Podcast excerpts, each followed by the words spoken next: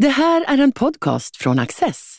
Du hittar fler av våra program på access.se och på Youtube. Mycket nöje! Sumaya Hashim är doktorand i företagsekonomi vid Internationella handelshögskolan i Jönköping. Hon studerar förutsättningarna för kvinnliga företagare i Mellanöstern, bland annat med fokus på hur kvinnliga entreprenörer legitimerar sig och tilldelas kungliga utmärkelser. Sumaya Hashim, välkommen hit. Tack så mycket. Varför har du valt just det här ämnet? Jo, jag tror jag har alltid varit intresserad i kvinnor från Mellanöstern. Det kanske kan vara i och med att vi flyttade hit till Sverige när jag var rätt så ung. Och så går man igenom en fas av kulturchock. Uh, och sen försöker man hitta sin identitet, så har man rätt så mycket frågor angående kvinnor, Mellanöstern, varför? Och så hade jag rätt så många frågor och jag fick också rätt så mycket frågor med mig själv och som jag inte kanske hade tänkt på, som jag inte fick svar på. Och det fick man att, för att försöka hitta svaren att man ska läsa rätt så mycket. Och ibland ju mer man läste, ju mer frågor man hade.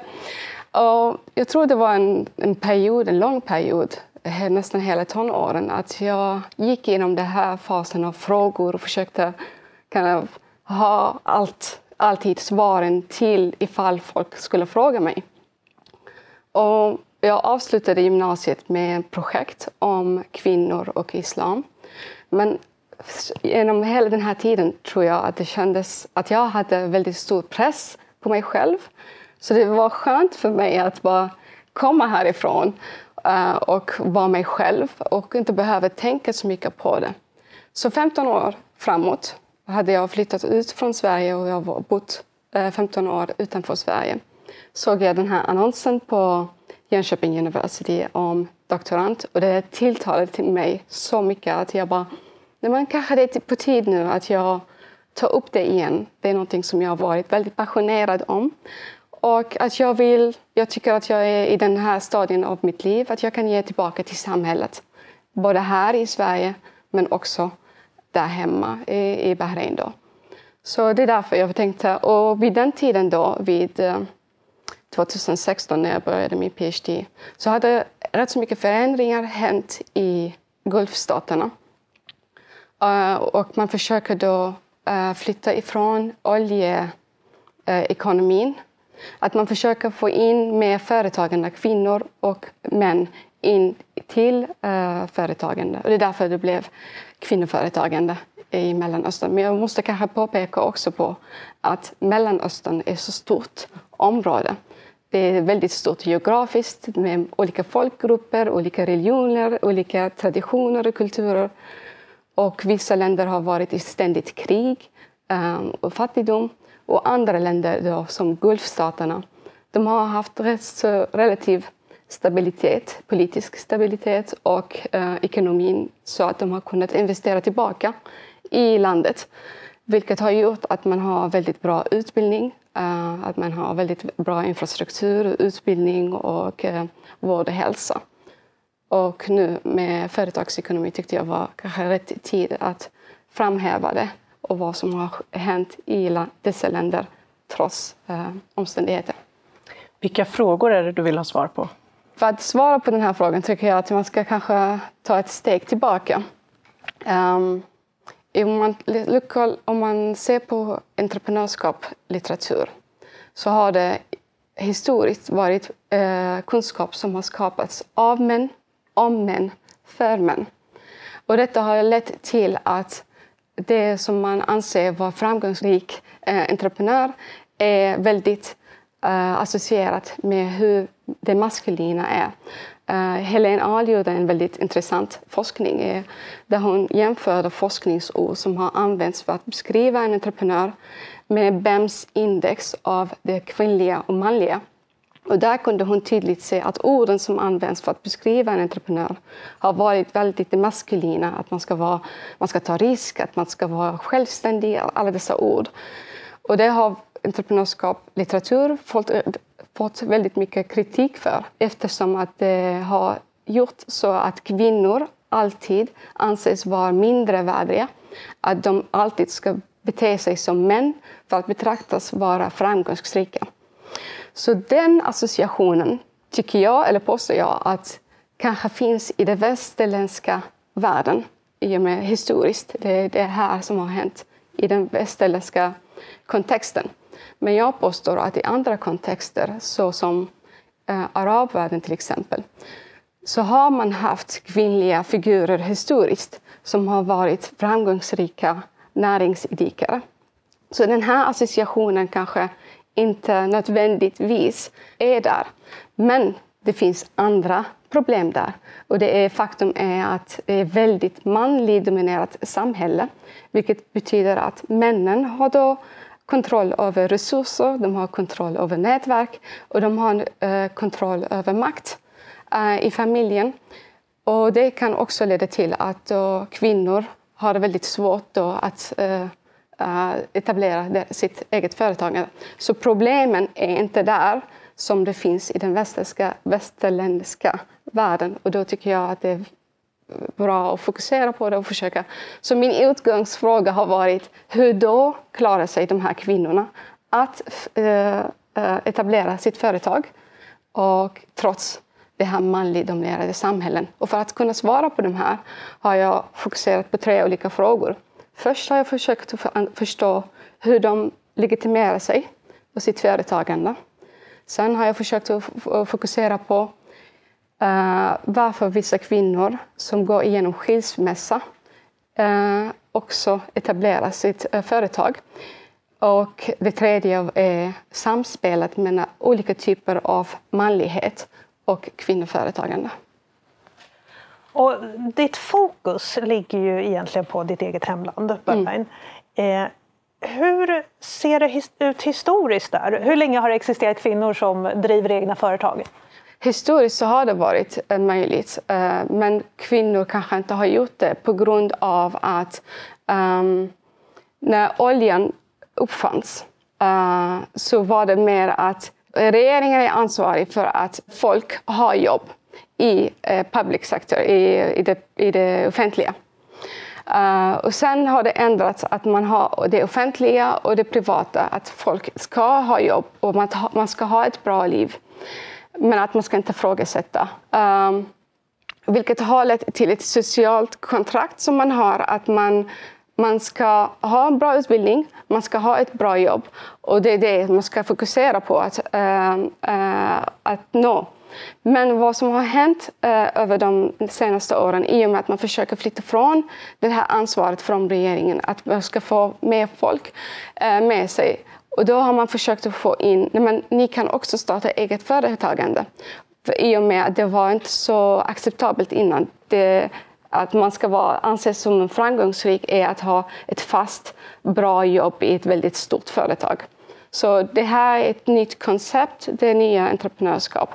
Men att man, att man kan ha eh, närings, att man, har, att man kan ha ett starta eget, det har alltid funnits tror jag.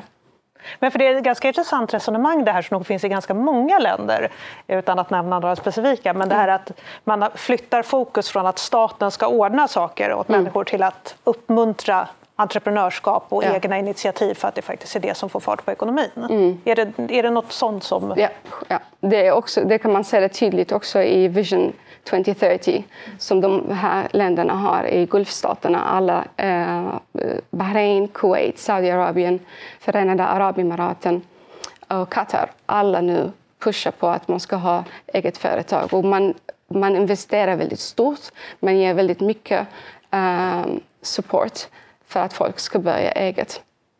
När ni har gjort den här forskningen så har ni ju eh, intervjuat eh, är det 24 olika kvinnor. Uh, jag har intervjuat mer än 60 uh, kvinnor. Hur har Men urvalet gått till? I början började jag bara intervjua vem som helst som jag kunde få tag på. Det som är härligt med den här kontexten är att folk är så aktiva på sociala medier. Så att man kan skicka in ett uh, meddelande på Instagram jag är väldigt intresserad av vad du gör, kan jag få intervjua dig och ställa folk upp? Eh, jag försökte skicka mejl och sånt, men det funkar inte. Om man gör det med sociala medier så får man inte med. Och sen de här 24 som du nämnde, eh, det var för det här fokuset som jag hade på skilsmässa. Eh, och där, det som hände där var att jag hade turen att börja intervjua rätt så tidigt. Och där märkte jag att när jag jämförde med det som beskrevs i litteraturen är att kvinnor i den här världen eh, kan inte etablera sig om mannen är inte där vid deras sida. Men så när jag gick igenom mina intervjuer så var det rätt så många som gick igenom skilsmässa. Så den här manliga figuren var inte nödvändigtvis där. Så hur gick det? Hur klarade de sig? Och det är därför efteråt, när det blev väldigt tydligt för mig att jag ville fokusera på det här, försökte jag hitta kvinnor som har gått igenom skilsmässa. Och då fick jag de här 24. Ja, och hur gick det för dem? Vad, vad hände när de hade gått igenom skilsmässa? Eh, med företaget då naturligtvis. Ja, så jag intervjuade de här. 20 av dem har startat sitt eget företag. Fyra av dem har gått igenom skilsmässa men inte startat sitt eget företag. Bara för att kunna jämföra vad är det som verkligen händer där. Och det vi såg där att jag tror man måste förstå kontexten också. Att skilsmässan i vanliga fall är en väldigt svår process. Men i den här världsdelen är ännu svårare. För det är väldigt komplicerat. Det är inte bara ehm, det handlar inte bara om två personer, det är hela familjer. Två familjer kan vara inblandade i den här processen.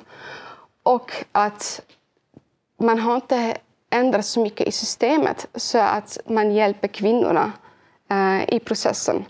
Så männen har rätt eh, så mycket makt. Att man har child custody, till exempel.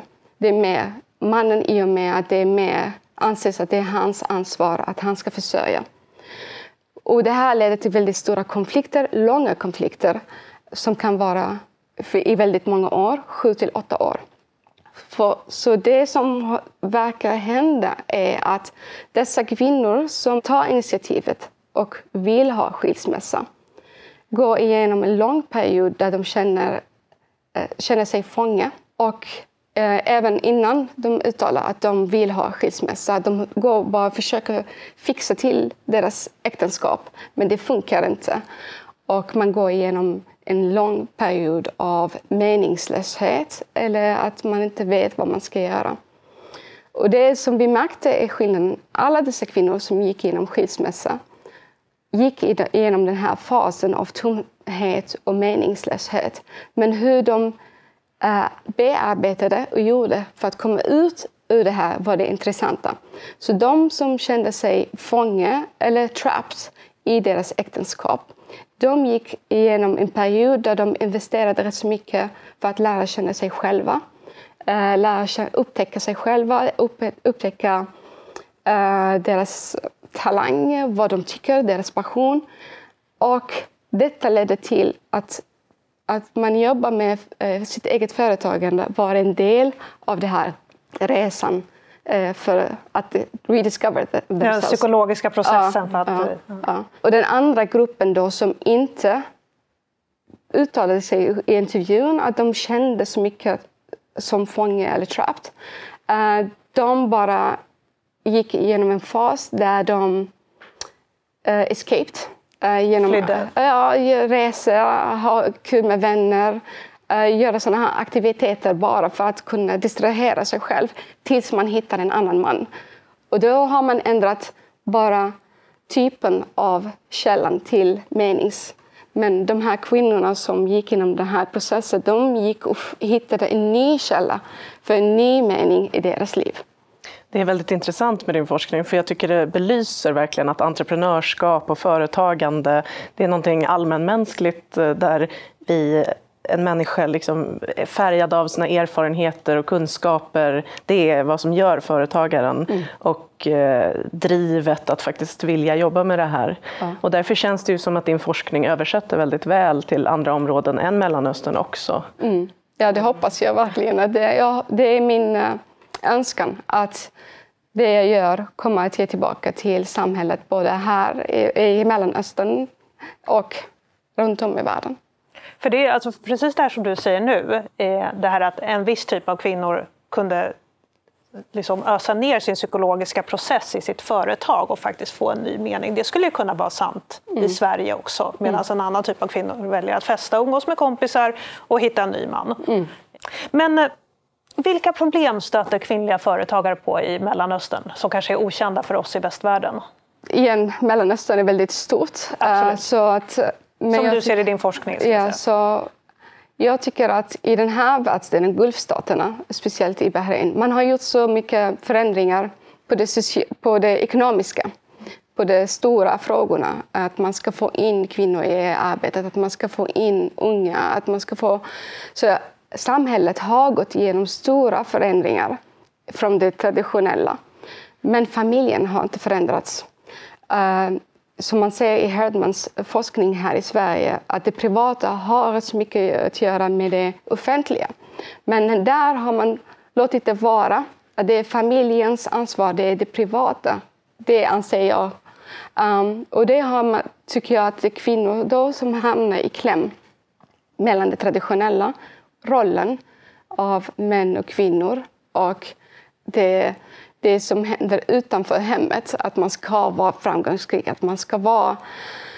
Och det tycker jag är det stora, verkar som. att Jag har intervjuat kvinnor som har sagt att det är den perfekta tiden att vara en kvinna eh, i Bahrain. I och med att i den här familjen har man haft rätt så mycket support, så att man förstår och att man ger.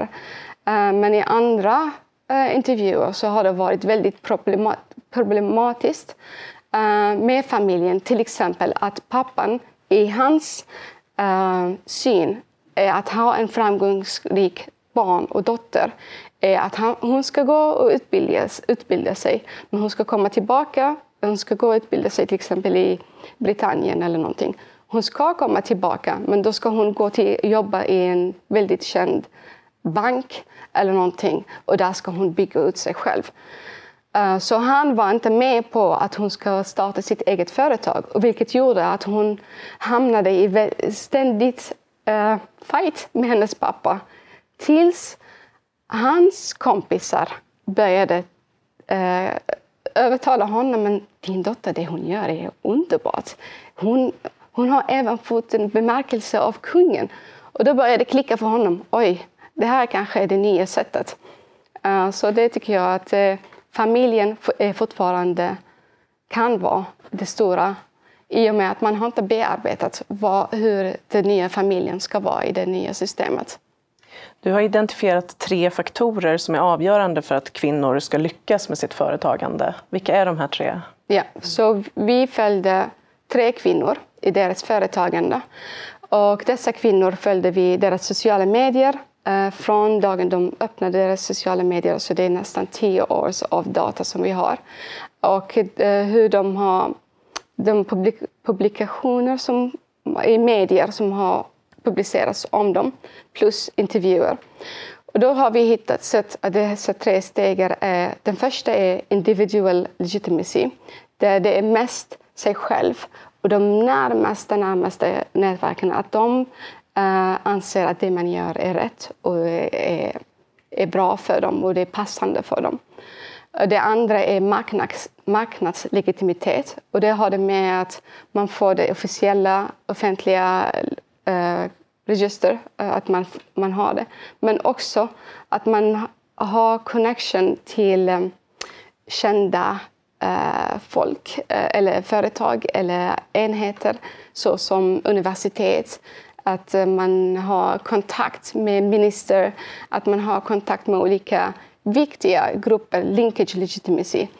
Och då verkar det som uh, det hjälper de, de här kvinnorna också att framhäva uh, att vi är legitimerade, inte bara för vårt företag, men av dessa folk också. Och det tredje är då den kungliga bemärkelsen.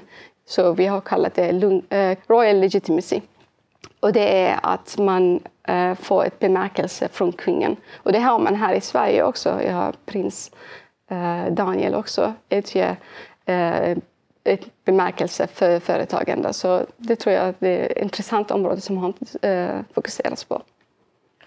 Kan du se i din forskning om hur viktigt det är för de här kvinnorna att ha kvinnliga förebilder som är företagare? För det pratar man ju mycket om i Sverige, att det är viktigt att man kvoterar in kvinnor på vissa poster så att yngre kvinnor ska få förebilder att se upp till och se att det går att göra saker. Mm. Men sen å andra sidan så finns det motargument då att ja, då kommer ju de här kvinnorna känna sig inkvoterade och det känns som att de inte riktigt är värda sin plats. Så det finns ju en sån diskussion som pågår här. Finns det något liknande i Bahrain som du kan jag tycker det är kanske både och från eh, intervjuerna som jag har haft. Där visar sig att kvinnor, det är väldigt lätt att komma i kontakt med andra eh, uh, företag när man har de här små um, network communities. Så, så, det är rätt så lätt. Men jag tycker också att man har gjort rätt så mycket i medier uh, att framhäva både kvinnor och män, att de är väldigt lyckligt, uh, att de Eh, framgångsrika och det finns. Så jag tror de här bilderna är viktiga, att man har den här rollmodellen. Men det är också viktigt, tror jag, i den här kontexten att männen är med. För det är rätt så många, och det är den tredje frågan som jag har, att eh, samspelet mellan kvinnor och män. För det finns rätt så många män som har makt för, för tillfället. Det är rätt så många män som har, sitter i väldigt viktiga positioner. Och det är viktigt att de är med ombord, eh, att ta till sig de här kvinnorna och hjälpa till. Och det ser man. Eh, jag ser det i den, en av dem. Eh, hon berättar i hennes studie att hur den här minister, när han fick lära känna vad hon gjorde och hon hade fått då den här kungliga bemärkelsen, att han bjöd in henne att vara med på ett nationellt resa till Egypten där de skulle på en nationell nivå förstärka eh, collaboration mellan Egypten och Bahrain. Och då fick hon komma in på den här resan. Och det var väldigt viktigt. Eh, så jag tycker det, det är viktigt att ha en kvinnlig bild men också att männen är ombord. Så och öppna och bjuder öppna in. in och, ja, det tycker jag är väldigt viktigt. Vad skulle du säga är det mest intressanta du har upptäckt under forskningsgången? Det som är intressanta kanske, eller det som jag inte hade förväntat mig, um, det är att dessa kvinnor som jag berättade, när de gick igenom skilsmässa, det var inte männen som gjorde det svårt för dem. Självklart mannen som man skiljer sig med, det är svårt och det är problematiskt. Men i den stora kretsen, det var andra kvinnor som gjorde det svårare för dessa kvinnor. Det var andra kvinnor som gjorde det stigmatiserande för dessa kvinnor. För att man såg dem som ett hot. Tills de gifte om sig.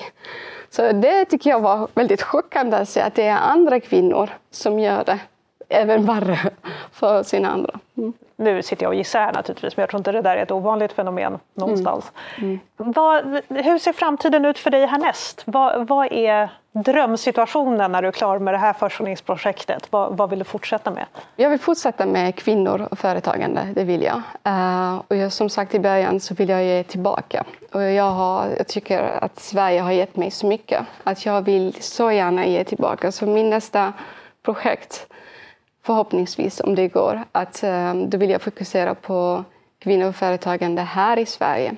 Speciellt de som är utrikesfödda och se om vi kan få in nya kunskaper där också. För jag tror att en sak som är jättesvårt för oss i väst att förstå det är den här skillnaden som du pratar om att familjerna spelar så stor roll. Yeah. För att en svensk som tänker på en familj tänker ofta på en kärnfamilj. Mm. Mamma, pappa, två barn. Man mm. förstår inte riktigt det här konceptet när det är så många släktingar som ja. har självklart, något självklart att säga till om ja, i folks livsval. Ja. när, jag, när jag talar om familj, det är den väldigt stora familjen. Så det är familjen som man är född i, familjen som man gifter in sig i och familjen som man etablerar sig själv. Och ifall det fanns andra familjer som har haft like, uh, skilsmässa eller någonting, då är det de också fortfarande inblandade. Så åtminstone tre sorters familjenätverk som alla har någonting att säga om man hur man ska leva. Så att, mm. Sumaya Hashim, tack för att du ville komma hit. Tack så jättemycket. Tack. Vi har fått lära oss mer om kvinnors företagande i Bahrain. Tack för att ni har tittat. Du har just lyssnat på en podcast från Access. Du vet väl att vi också är en tv-kanal och tidning? Teckna en prenumeration idag på access.se.